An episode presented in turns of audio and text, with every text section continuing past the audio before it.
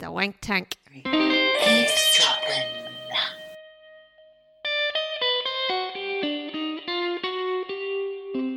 Hey, Michelle.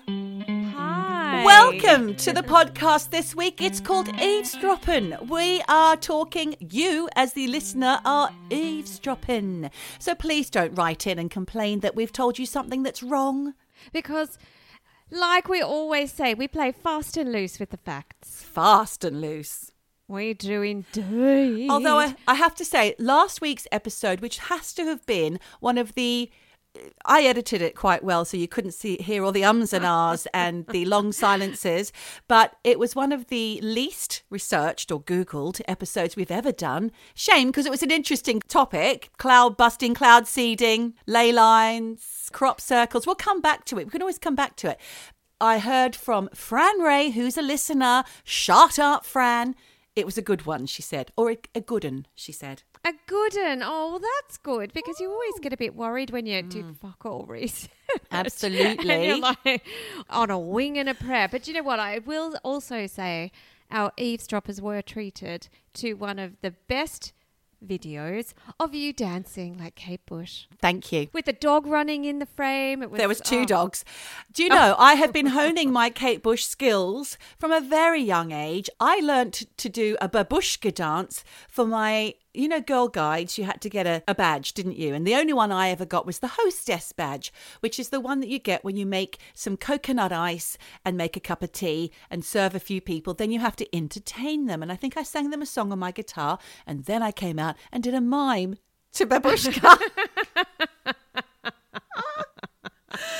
With a bing, boom, boom, Babushka, Babushka, Babushka. So I know the dance very well. And since then, at every party or just get together with friends, doesn't even have to be a party, I'll don the old, well, I have got a wig, which I've lent to a friend now, but up till that point when I had my own wig, it was always just a pair of black tights, a slick of blue eyeshadow and a bright red lip, a frock, and I'd be out there entertaining whether you liked it or not. I think there may have been a few wines along with the outfit beforehand. Yeah, in later years, yes. But like I said, Michelle, I've been doing it since I was about 12. So there was a long time of doing it just sober, a long time. I remember my sister and I, we loved the Babushka video. And I remember begging my mum to please make me a Babushka outfit for the school disco. A metallic bra. Yep. And she pants. Said no.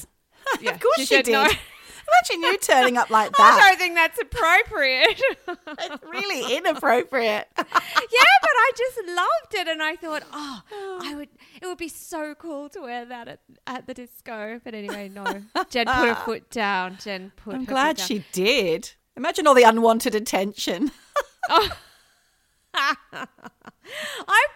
loved doing the Wuthering Heights dance too. Yeah, me too. Honestly, all her dancing, I love it. I mean, it's wow. That was a good one as well. And the hair. Oh, always the hair. Do you know what? I did revisit the video for cloud busting, but it was the extended version. And do you know what? Donald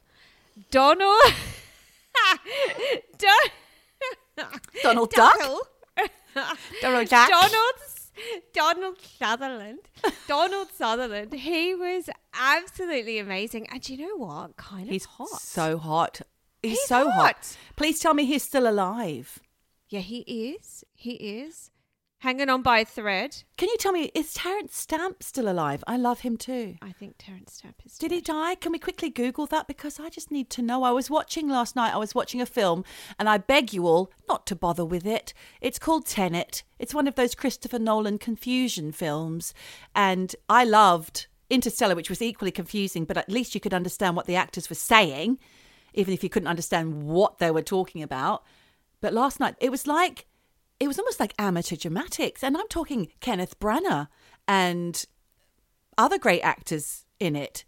I said to Paddy at one point, I feel like I'm watching the A-level drama, like have written and produced their own science fiction action play. It was bizarre. Where they used like tins of cat food instead of actual cats and like ridiculous dumb shit. What? Anyway, look, that was me and my stupid high school play. Anyway, just for your information, according to Wikipedia, Terence Stamp is alive. Yes! 83 years old. I love you, Terence. Oh, I know why I thought about it, because Michael Caine made a brief appearance in the film Tenet last night. I mean, blink and you miss him. He didn't add anything to it. No one could have. Can we cycle back to Donald Sutherland? Yes, back to Don. He was such a genius in this video with Kate Bush. And I actually linked, for anyone who's interested, I linked in the show notes this piece that he had written about his time working with Kate. And he because the way they looked at each other was very loving, wasn't it? It was. But apparently he got the script, was asked to do the video. It said, fuck off, no, not doing it. She found out where he was staying in London. He was shooting some shit movie. Went to his hotel room, knocked on the door, had the William Reich book. He'd just been reading it, took it as a sign, said, yes, I will do it. He got picked up in a car, taken out. They were both in the car together. She absolutely lights up, massive spliff. And he's like, did she? Yeah, and he's like, okay, you should be doing that. And she's like, absolutely. And so she was like fucked for the whole thing. He loved her, thought she was amazing.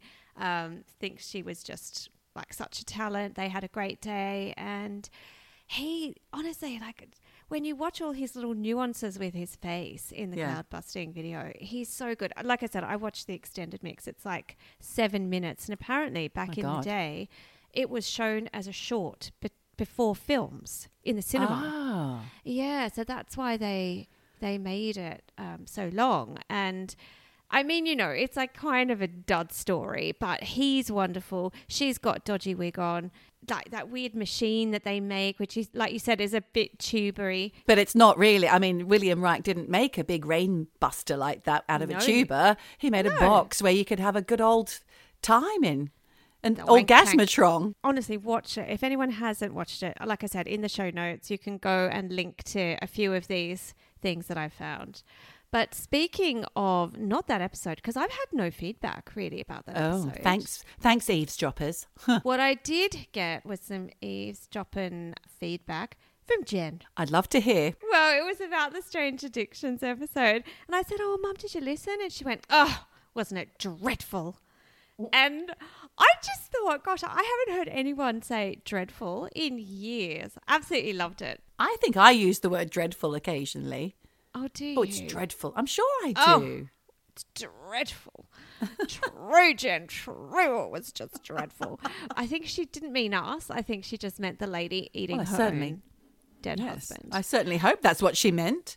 True, Jen, true. True, Jen, true. Yes, and then I had Neil the Scientist get in touch. Here we go, Neil. Did he enjoy his very own jingle? Because you know what, Michelle? We are collecting some high-spec contributors to this show. We've got Neil the Scientist. We've got Tamira, the Modern Mystic. Don't forget, we have Hazel, the Psychic Real Estate Agent. And Al Teggett, who is not a unicorn. Yes. We've got all of those amazing contributors. Keep on eavesdropping, I tell you what. Anyway, I had some comments from Neil the Scientist. He started off with, you nut bags. Love it. I'm a bag of nuts. A bag of nuts. The tardigrades are not my fault, he says. Human DNA is probably the last thing we want to contaminate the universe with, but those tardigrades are tough little bastards. Following the crash that dumped the tards on the moon. Oh, don't know if you can call them that. Apologies. Apologies. That's Neil's words, not ours. He says, following the crash that dumped the tards on the moon, the space nerds have kind of rethought a few things. For example, some nerds were recommending using bacteria to extract minerals from asteroids and planets and stuff. But why? But then people started thinking that maybe we shouldn't be contaminating the universe with our shit for profit. Not just yet anyway. Okay, thanks, Neil. That's incredible. Now, he says, sheep shearers sometimes wash their hands in their first wee of the morning to make them tough. Now I'm confused about whether the wee makes your, I think he means your skin, supple or not. Soft or hard. Okay. Well, I would be confused too, Neil. I would be too. In fact, I am. Just look at my face. I'm confused. Confused from Kent.com. He also says, "We" has been used for lots of things throughout history, like adding to dyes and stuff. It's mainly the ammonia, which is mostly nitrogen, that is the functional part. It sounds to me like that lady with cancer may be consuming a touch too much urine, though. Yeah. He says here, though, my greatest concern from this episode is why Geordie's husband would, one, piss in the apple juice bottle. Thank you, Neil. Brackets. Is he a long-haul truck driver on a tight schedule? End of brackets. Yeah. And most importantly, two, why would he leave that bottle in the kitchen? Was he stockpiling the urine for something? How is the kitchen a reasonable place to store the urine unless he wanted someone to drink it? I'm very confused. Well, thank you for those comments, Neil. I really hope that my husband, Paddy, is listening to this episode, because those are the questions, Neil, that I asked him in a very loud voice after I had rinsed my mouth out. Michelle was there. I said, why would you do that? Why? He claims to have forgotten that doing that. But as Michelle alluded to, when I first met Paddy, he had a high bed in a squat, and there were many bottles of wee, many. When I found out what there were, I was like, get them out of this room. Get them out. You will never do that again. It's not on. It's lazy. Just pee out the window, which he does that as well, actually. I love a nature wee. I do. I love a nature poop. I love a nature wee. Honestly, it's so pleasant to do it outside. And what do you do afterwards, Michelle, when you've done a nature poop? Just out of interest. What do you wipe your ass with? Well, let's see what's around. And if I did happen to have some kind of... a dock leaf. Tissue or something, I always make sure I bury it. Okay. But yeah, you don't just leave it like above ground. Do you make a little hole before you do your droppings? Do you dig a little hole? It depends. I don't walk around with a shovel. No. So do you just think afterwards, oh, I might need to bury that? How do you then bury your poo? With your bare hands? You can't bury it. You just have to cover it. Right. You get leaves and things. Yeah, right. You know. Nice. Yeah. Anyway. In closing, Neil says... your show is actually quite dangerous for me. I was lifting heavy things in my apocalypse gym. Now, what? He says this because they are in lockdown right now. Okay. In Australia. So he's called it his apocalypse gym. I guess he's got, tins of beans and God knows what else. Out of bits and bobs. And he says he was lifting heavy things in the apocalypse gym. Apocalypse Gym. Yeah. When the bit about strange addictions came on, when I heard you do the Southern American accent with the toilet paper eating, I pissed myself laughing. Literally. And dropped the weights on my person. Oh no, I'm sorry to hear that, Neil, but I hope when you pissed yourself you had a nice big pint glass nearby.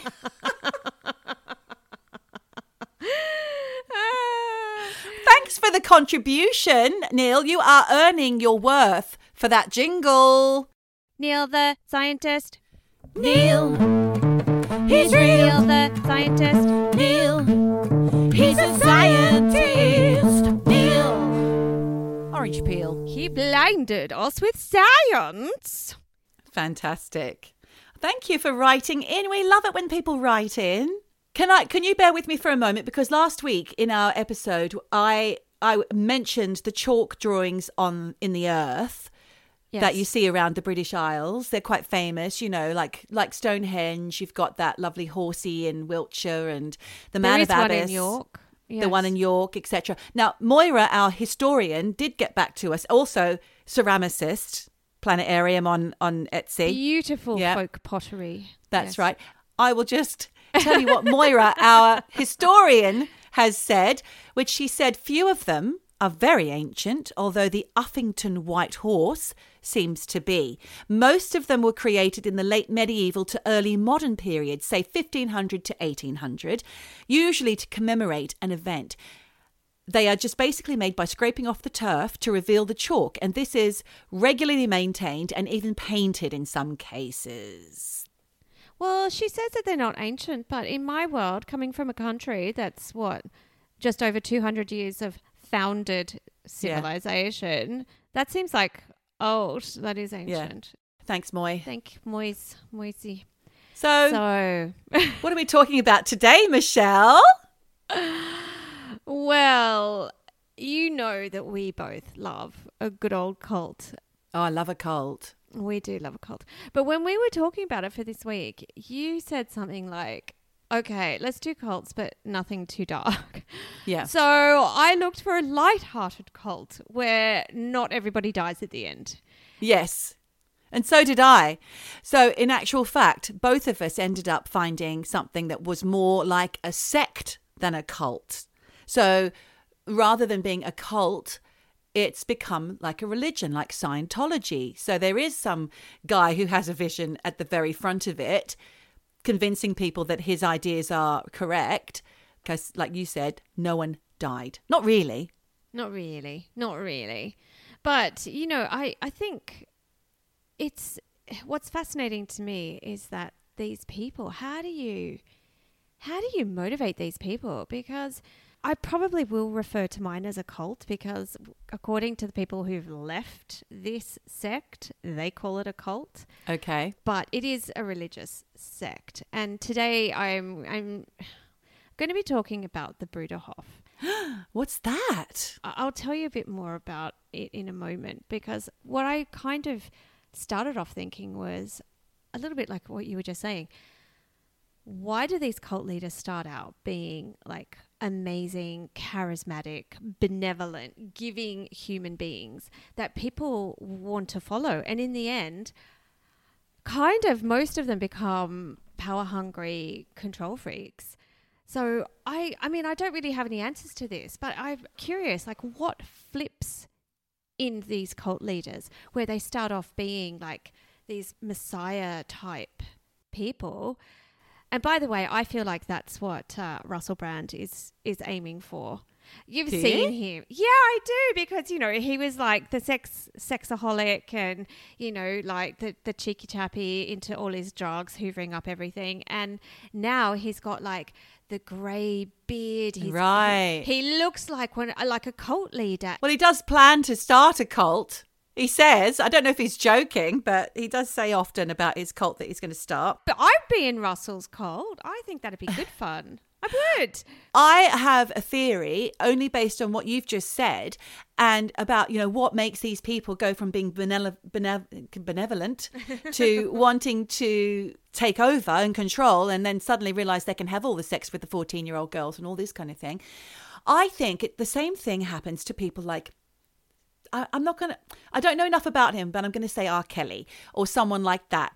Bit of fame, normal person, talented, doing good.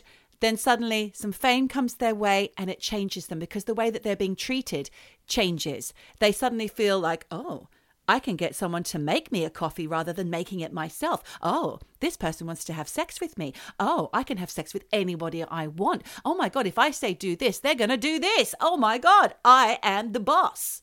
Yeah, maybe. So power goes to people's heads very quickly, and no, I don't think anyone's ever really equipped for fame or power. I don't either. The egos are so fragile.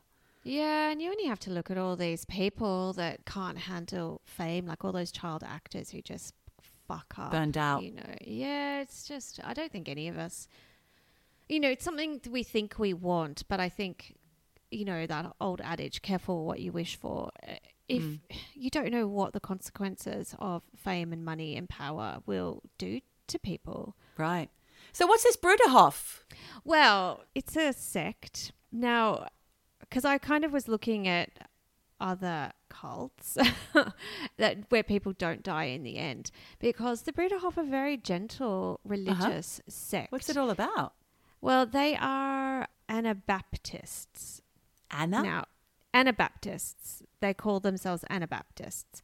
And what that basically means is they're a little bit like the Amish. Some people say they have a Protestant basis, but they say they don't. In essence, it's everything that you kind of want in like the perfect society. They live in communes. They all work, but nobody has individual money. They all look after each other.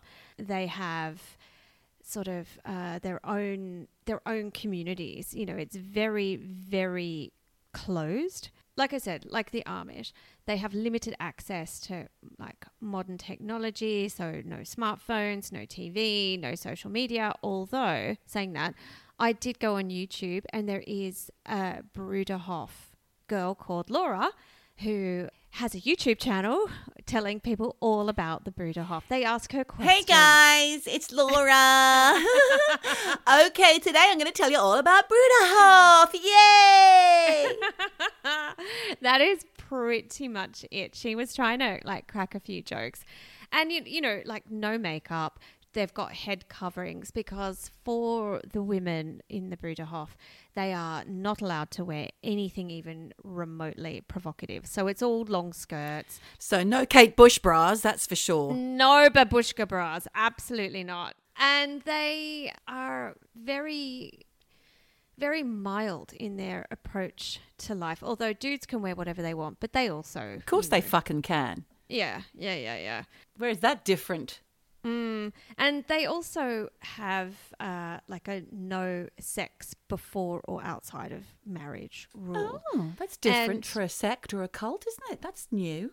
It is new. And Bruderhof members who are single have to be celibate, 100%. Yeah, because you're not allowed to have sex in or outside of marriage. It's all about marriage because they really believe that God wants people to procreate. Family is everything.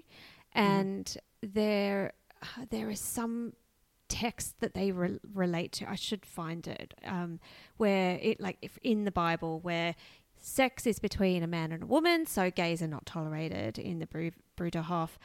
You have to put everything, all your thoughts, efforts, time, whatever, into building the community and building your family. That's right. The bottom line. Who's the boss? Who started it?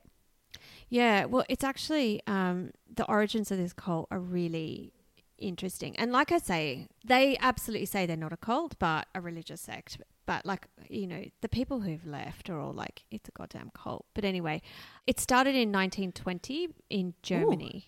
Ooh. By a guy called Eberhard Arnold and his wife Emmy. That wasn't a very good German accent, no, sorry. But I liked it. Eberhard. You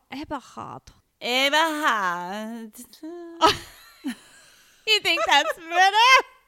So they had 5 kids. Eberhard and Emmy had 5 kids. And they just decided they wanted to start a Christian community. So they rented some land in a place called Sanners, which was then part of the Weimar Republic. Okay. Did you know about Weimar Republic? Yes, so I do know about it. You're shaking your heads. Your heads. You have one head. All of my heads. You're shaking your head. Well, I didn't know about it, but it was a separate state. Yeah. And now they're just a part of Germany, I think. Yeah, they are. Yeah. I have a friend in Germany who's from the Weimar Republic. Oh, Weimar. Originally. Okay. Yeah. Weimar. Yeah. Sorry, I called it Weimar. Weimaraners, that beautiful dog that looks like it's a mink colour with short hair and beautiful pale eyes. They're Weimaraners. They're from the Weimar Republic. They didn't do well when... this group didn't do well in the Weimar. Well, didn't Weimar Republic have a terrible time with starvation and famine and things? I think everything. Especially in that time frame, 20s, like pre-war. Well, maybe actually that's why the group grew. I mean, they grew and grew. But the thing is, they ended up having to move around Germany for a bit because when Hitler took power and Nazism was on the rise, they were, I mean, part of their one of the tenets of their community. God, don't say Tenet. Tenet. Oh, God. Don't say Tenet. Sorry. When you say Tenet, that opens a door, apparently, if you ask bloody... Christopher Nolan, terrible movie, ripped off. Well, they are a very peace-loving, pacifist community. So when Hitler took power, they moved all their draft-age men and children to Liechtenstein. Liechtenstein, yes, because they were all conscientious objectors. And in the end, the pressure of Nazism was too strong on the group. So they basically picked up and moved to the Cotswolds in England. Okay, welcome. Yeah. Welcome to the Cotswolds. Gateway to... What? I don't know what. I don't know. I'm trying to think. It's gorgeous. I know, it's beautiful. To Middle England. Anyway. Yes, that's it. So That was in 1936, and they bought this massive 200-acre farm near the village of Ashton Keynes. Do you know where that is? No. No, I don't know where it is. People got wind of what they were all about and ended up, people, like English people who were conscientious objectors, ended up like fleeing to their community. Compound. Just to, yeah, so they wouldn't be drafted and wouldn't be put in prison. So think of this, a German community full of English conscientious objectors did not go down well. I can imagine. And they basically were hounded out of the community by the Brits. Because, I mean, you think about it, the Germans were dropping bombs all over, all over Britain. And here you've got this peace-loving society. So they didn't do well. So they picked up and moved off to Shropshire.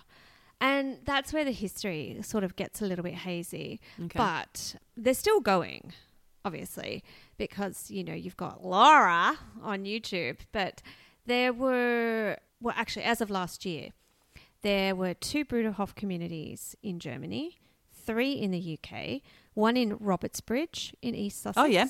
Do you know where that is? Yeah, I do. I go there all the time. Yeah, that's what I thought. Yeah, it's right next to Battle. Ah, right. Mm. Okay. There's one in Dover in Kent. Okay. Yep. And there's one in Peckham in London. Wow. Which, I know. How do you be like a Bruderhof in the city? I used to see, when I worked in the fashion retail area and travelled a lot as a visual, I used to see what I thought were Amish people coming in and out of Blue Water in Kent. Okay. Well, look, maybe they were not Amish, because the Bruderhof do look weird. You know, they've got the headscarf, kind of head covering things. They've got the really daggy, horrible skirts, long skirts all the way to the ground, no makeup. So maybe they were Amish, just without the white gear. And anyway, there are 3 communities in Australia, one in Elsmore, one in Inverell and one in Armidale. And all of these are all in New South Wales. They're all regional and rural, quite rural, aren't they? Yeah, I think they like having their land. And then they have communities in Austria, Paraguay, of all places, and America. I don't know how many in America, but I would say there's loads. We were laughing before about, you know, gentle kind of sex when nobody dies. But they are, it seems to me, like they really do have like very good fundamental principles. But what about the people who left, Michelle? Surely they've got bones to pick. Oh, yeah. I mean, there are unhappy people there. I mean, look, when I was researching, I did come across this one woman called Cecily who left the Bruderhof when she was 15. And she sort of gave this account of being shamed by the community when she broke the rules, because she was speaking to boys outside of the Bruderhof and flirting. Basically, she was sort of made to stand up during a community lunchtime meal, because they all have one meal a day together as a community. And she was told that she needed to apologise for her behaviour, that she was the spawn of Satan, she was a parasite on the commune, that she'd grow up and be a whore on the street, that she was a vampire, she was an evil child, she was a witch. God. This is now reminding me of a horror film that I couldn't watch recently, Midsommar. Oh, the Swedish one. Did you watch that? No, I haven't seen it. Oh, don't watch it. Don't watch it. Okay. You think it's going to be good and it's not. It's horrific. Oh, Jesus. Okay. It's very chilling and it's very scary. This poor woman, Cecily, she says she was psychologically traumatized after all of this. Although, in the interests of, you know, two sides to a story, the Bruderhof do deny ever saying anything like that to her, and they say that they don't use language like that. So, I don't know. The truth lies somewhere in the middle. But I did read a couple of accounts where, you know, people weren't treated very nicely and were shamed by the community. There was one guy who was shamed for being gay and he actually left. And people who were shamed for flirting and whatever. And then actually there's a really great article in the New York Times from the 90s actually, all about sort of the shitty things that happen behind the scenes at the Bruderhof. Like what we were talking about before, there are some communities where there are, you know, controlling people running the community. you know, where there are severe punishments, psychological abuse. But, I mean, I think some sexual abuse too. But just, you know, these are the bog standard normal things that happen when you're in a cult, right? Yeah. So, you know. Situation normal. Really, yeah. But if you think about the Catholic Church and all those Catholic priests doing horrible things to small boys, you know, it's happening everywhere. Shitty stuff goes on. Mm-hmm. But I would say that in general, the Bruderhof do have a good baseline for what they're trying to achieve, and they really are all about working together, and they have a factory and they make wooden furniture like the Shakers, yes, and it's for schools, and they make fucking big dollar all over the world. People are like, their furniture is in really high demand.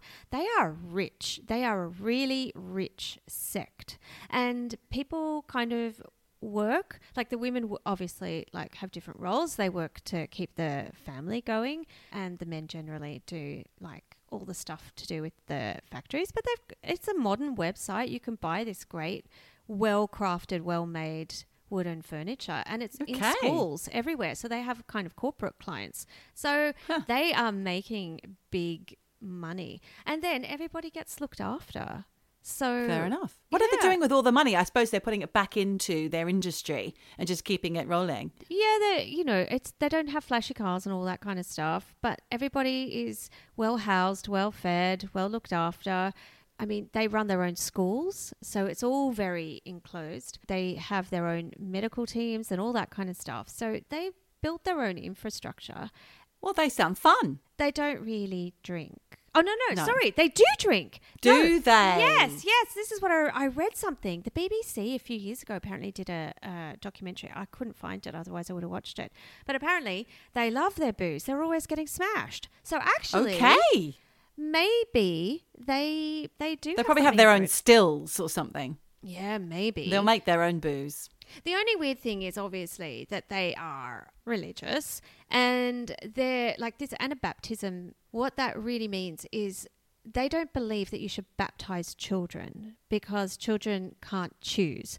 They think that as an adult you should get baptized. So these adult baptisms are like, you know, every week or something, because you are continuously baptizing yourself and washing yourself of sin and renewing your faith. So that's sort of where they are. But amazing. Yeah, but you know, and no one died. Well, that's it. Like we have Jonestown Massacre. We have the Jonestown Massacre, where Jim Jones gave all his People's Temple people poison Kool-Aid. They all died. Yeah, it wasn't actually Kool-Aid apparently, but yes, exactly. It was some aid.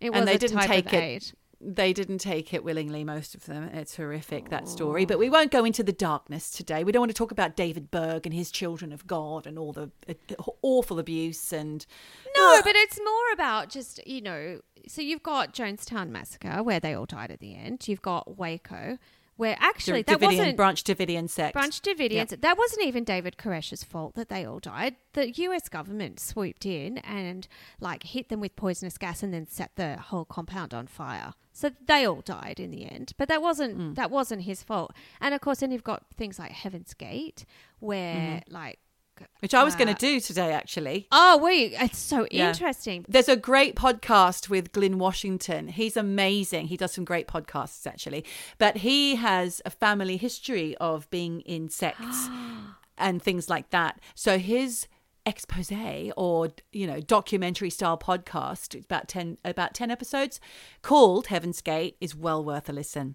Oh wow. Because for anyone who doesn't know anything about Bonnie and, you know, the what was it, Doe and Ray, it's very interesting. I don't know that much about it, more than he told the main dude, what was his name, Thomas Applethwaite or something, the leader.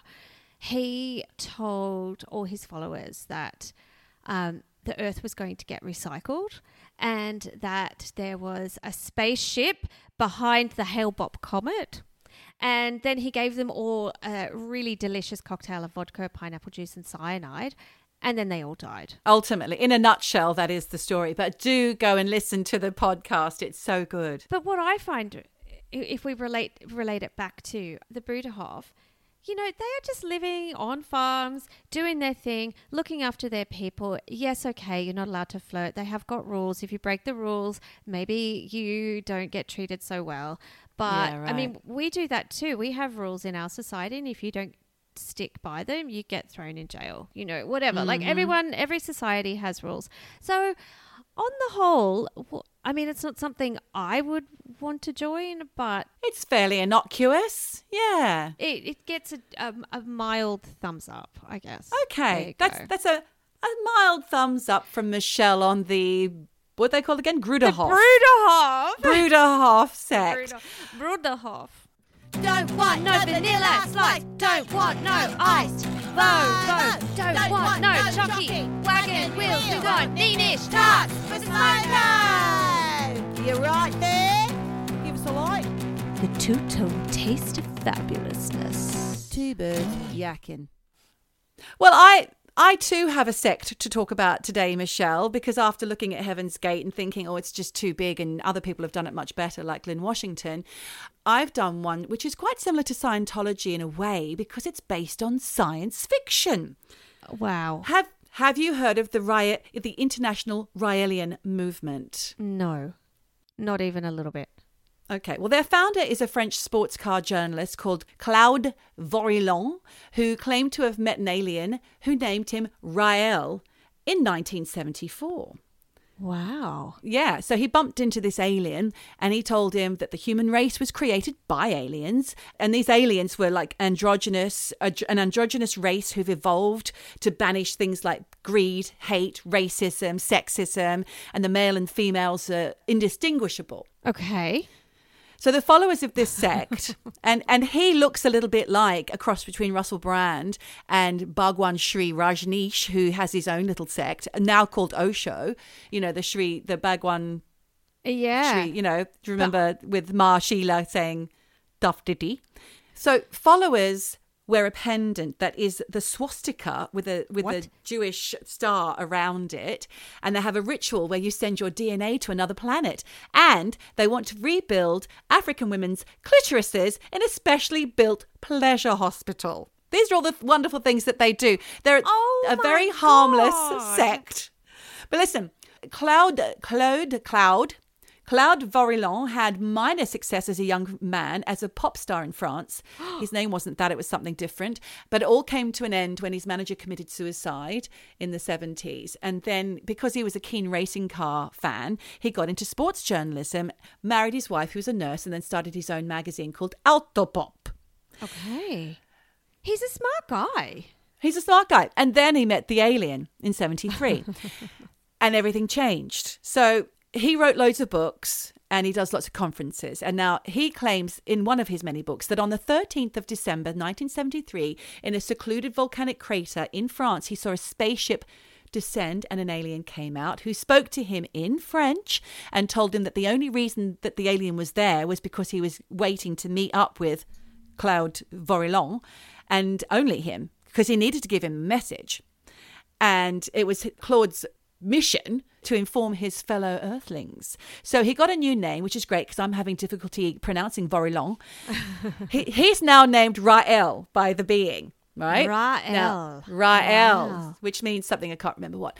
So this alien said that scientists from another planet about, I think it's 25,000 years ago, they had scientific advances and they created all life through DNA manipulation. Okay. These extraterrestrials are called Elohim, meaning those who come from the sky. So this extraterrestrial went on to say there had been 40 prophets previously with the same message in Earth's history, and they'd all been sent. But due to the primitive language and cultures in humans at the time of these prophets' arrivals, the messages were misunderstood and distorted. Geordie, what are the messages? I'm sitting here thinking, what are the messages? The message, well, he's given the message now. It's out there. The reason for the message was so that we would know about our origins. So these aliens were getting in touch with people like Jesus, Buddha, Muhammad. All of those people in the past were given the same message, but as a people, earthlings, misconstrued it. That's what the alien guy was telling Raël. So the reason was so that we would know about our origins and we could prepare for the aliens' return by building a massive embassy on neutral territory. So Raël, as he's now known, says that certain mysteries were explained to him based on new interpretations on sacred texts like the Bible and other, you know, religious texts. They were all explained to him. And he's also been taken to another planet where he met Buddha, Moses, Jesus and Muhammad, amongst others. Wow. So he's got all the books that you can read. One's called Extraterrestrials Took Me to Their Planet. Oh, my God. I love this guy. This guy is absolutely whack. Yeah, so he started his movement called the International Raelian Movement. Now, they're very harmless nutbags, they're known as. They are about sexual liberation, and Raël was actually married 4 times, once to the 16-year-old daughter of other cult members. Oh, Jesus. Okay, here we go. But on the whole, they were French though too. Come on. Exactly. And it was the 70s, I suppose. They were regarded as camp, goofy, harmless nut jobs. And in 1991, a journalist signed up to one of their week-long sensual meditation camps, which is like a nudist camp with lots of meditation. So this journalist snuck into the tents and recorded couples having sex, which was then played on the radio. So then the sect had a really bad reputation as orgiastic brainwashers. No. And there was lots of TV shows. I know. Oh. But anyway, Raël believes that soon humans will not need to work or have jobs because of technological advancement that's coming, and because we are not made to work, because we're, you know, all that work, hard work is supposed to be done by machines. We are supposed to just lay back and create and think and meditate. Love that. Oh, that sounds like a good life. That sounds like retirement. Really. So he has another book called Yes to Human Cloning, which came out in 2001. So he loves the idea of human genetic engineering in order to avoid genetically inherited diseases and to reduce the economic burden on society through health and social care expenses. Okay. He also believes in nanotechnology, which a lot of other cults believe in. It does exist, but we're still in the early stages.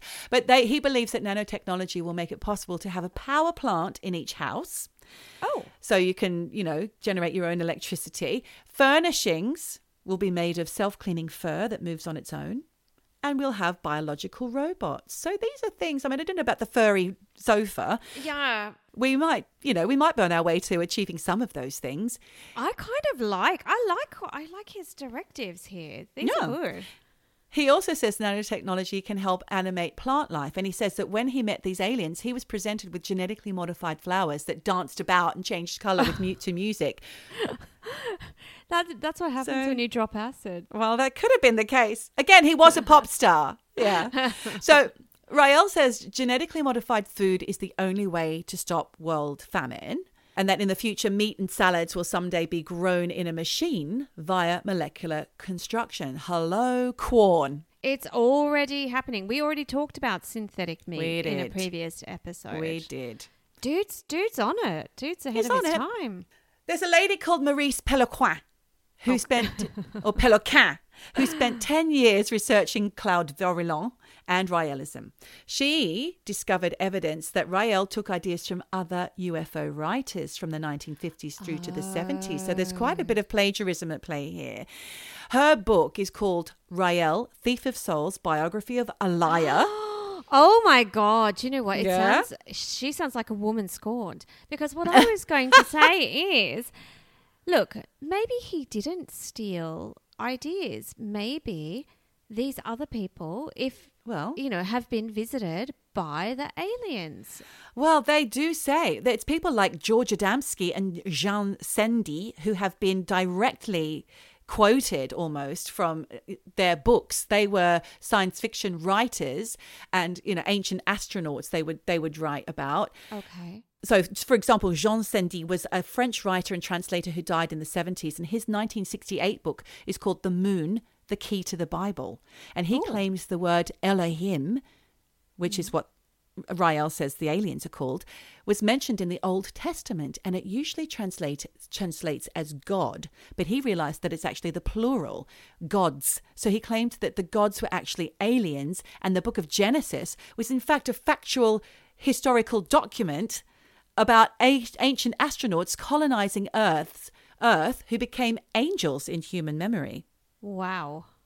Okay. And then he's got a 1969 book called Those Gods Who Made Heaven and Earth. Sandy said that aliens arrived 23,500 years ago. So if you remember, Raël said it was 25,000 years ago that they colonised the Earth with all this DNA manipulation. So Sandy had said in his book back in 69, so it's quite close to the time when Raël met the alien in 1973. Yeah, just a few years later. Yeah. So he says that that's when humanity kicked off thanks to the aliens. Now, I always think back to movies that I've seen. And, of course, I'm a science fiction fan, so I was thinking of Prometheus, which is the prequel to Alien. Don't, because it's hard. It's hardcore. Don't take your kids to see it, please, Michelle's sister, Steph. That when she's heard other recommendations, she said, I'll sit down with the kids and watch that. No, Signs. Don't do that. Don't watch Midsommar and don't watch Prometheus. It's Ridley Scott's prequel to Alien, and it was kind of like the origin story of the alien monster that's in all his films, right? It was about an alien race called the Engineers who created life on Earth and other planets only to destroy it later. Oh. So in a Ridley Scott interview, he said that the reason the engineers wanted to destroy Earth, specifically mankind, was because Jesus Christ was an engineer. Oh. Very similar to the Raelian backstory. The engineers made man, and man went bad, so they sent an engineer to try and fix the problem. We crucified the engineer, and apparently they didn't like this. Okay. So they came back and, that was Ridley's version of his movie, because I was left with loads of questions about that movie despite all the horror and everything that you had to endure.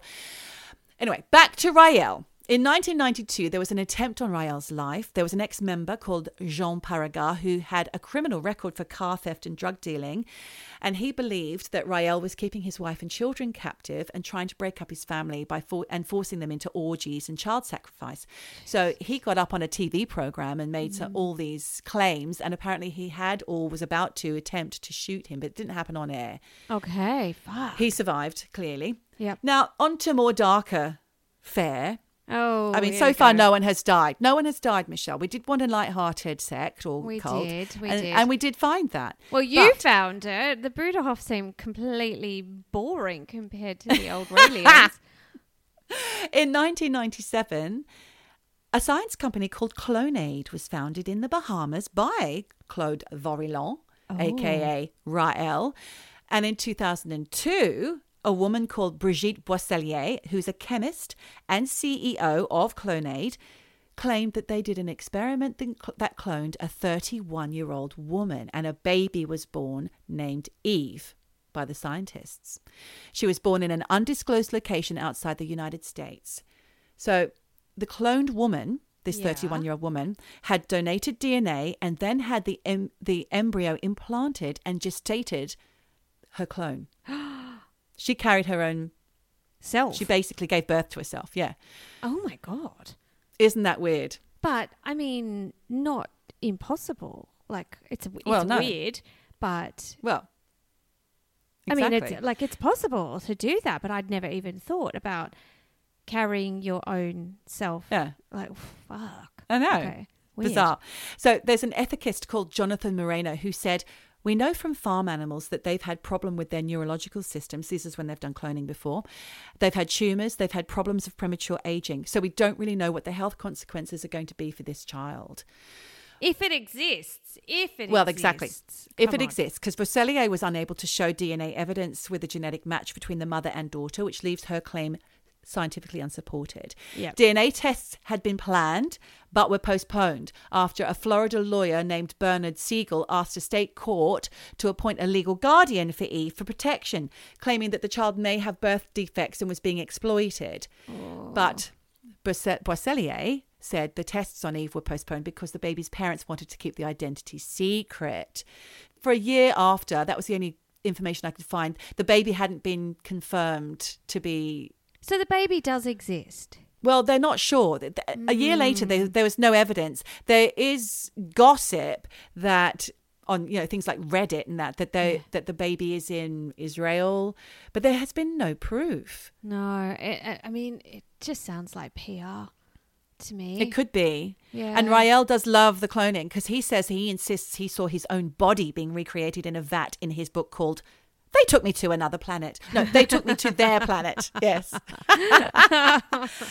And in a speech in Montreal in 2000, he promised immortality via cloning to everyone in the room aged 54 or under. Now, I don't quite understand that, because immortality, so she's given birth to her baby, but they don't share thoughts. No. They don't share a soul, if there's such a thing as a soul. Do you know what I mean? But that essence that makes you, Michelle, you, and me, Geordie. We, you know, if I was to give birth to you and you were me, you would still have your own thoughts, and surely you wouldn't have the same memories, you wouldn't have the same experiences, so it wouldn't be the same person. No, it wouldn't be. So I think this idea of immortality is a bit wrong if they're thinking cloning is the path to immortality, because you're right. Yeah, immortality is you as you are with your thoughts, your body, your whatever, living forever. So it doesn't really... That doesn't add up. No.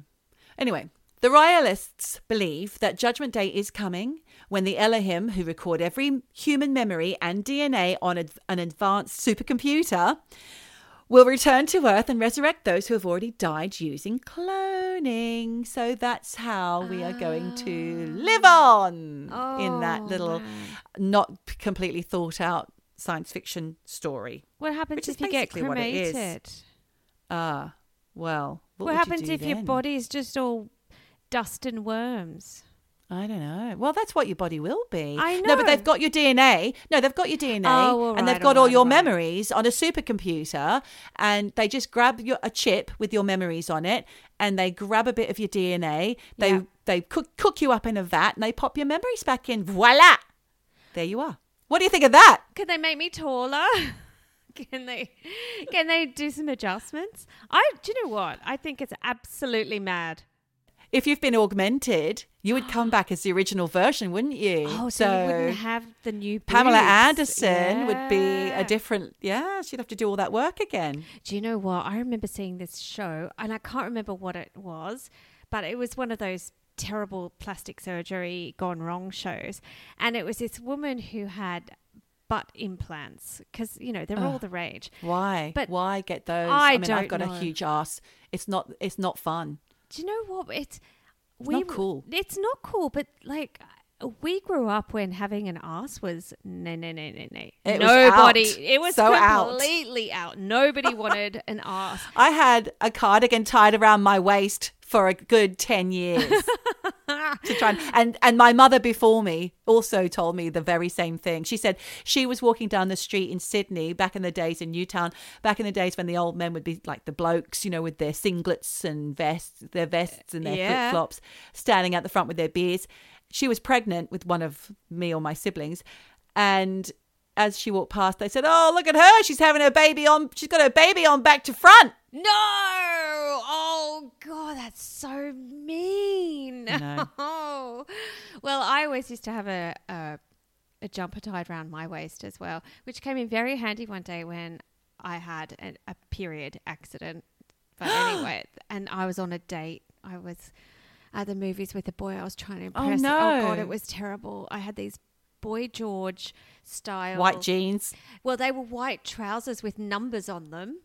And with braces. Like, you know, the braces that you put in. They were terrible. And I had a white crop top. And thank God I had a jumper, because I just was like, something's gone wrong here, and it was just the big period leak. Anyway, back to this poor woman with the butt implants. She had she had a massive ass anyway, but she had these butt implants to make it more like a bubble butt, like it was lifted, rounded. But they kept flipping. What? they kept flipping inside her ass, and you saw this like a padded bra insert when it gets all twisted. Exactly. Yeah. But then you would see, because it was a like these this video footage of her 5-year-old kid having to flip her ass back. So she trained her children above and beyond to flip her ass. So she came back. Jeez. She would have no issues, no bum. No bumming. She wouldn't have an op. She'd probably think twice about getting that op done again, actually. Yeah, I think we all would. But anyway, do you know what, Geordie? That was so much more interesting than the Bruderhof. Amazing. Because mine are actually just like normal people trying to have a simple, peaceful life. Yeah. Yours is about nutters, and we always love a nutter. I love crazy colds, crazy sex. And, to be continued, I reckon, with the Raelians. I'd love to know. There's still more going on, but you just don't hear about them very often, probably because they're not English speakers. Mm. Essentially, they are French and French colonies, and they usually kind of set up base in Francophile countries. Okay. But what do you think it is with, we were talking about Heaven's Gate, you talked about Scientology. What is it about aliens and these sects, these cultish sects? Like, why? Why is there all of these things about spaceships landing and how has it become such a popular idea? Well, it's because UFOs and UAPs, they're popular, aren't they? And then it gets you thinking, I suppose. You can think, maybe there's something else out there. I mean, we've talked about this before. It's unlikely that we're the only ones in the whole universe. Well, exactly. Even if it's just a bit of bacteria somewhere else. I mean, that's still a life form, isn't it? But yeah, Look, I think we should have a look into Scientology because I don't know enough about it, but it's very fascinating. You've got to be very careful because they're all powerful. Yeah, I know. They may shut us down. Yeah. Do you know what? I did actually go to the Scientology Center in LA. Yeah. Because we were organising this thing on the grounds. It's like for one of the magazine shoots. And I was, it's beautiful. There's a lot of money in that sect. Anyway, moving right along. Thank you so much. I really loved that. I loved hearing about that. Thanks. Well, you know what? I'd just like to say thank you for your story, Michelle. Every story's a winner. Somebody might find that really interesting and want to go out there and try and be a Bruderhof. Who knows? Or Gruderhof. I can't remember. You never know. You never know. But in the meantime, I hope you've enjoyed this little eavesdropping session. Indeed. And from here on in, you must continue to keep on eavesdropping.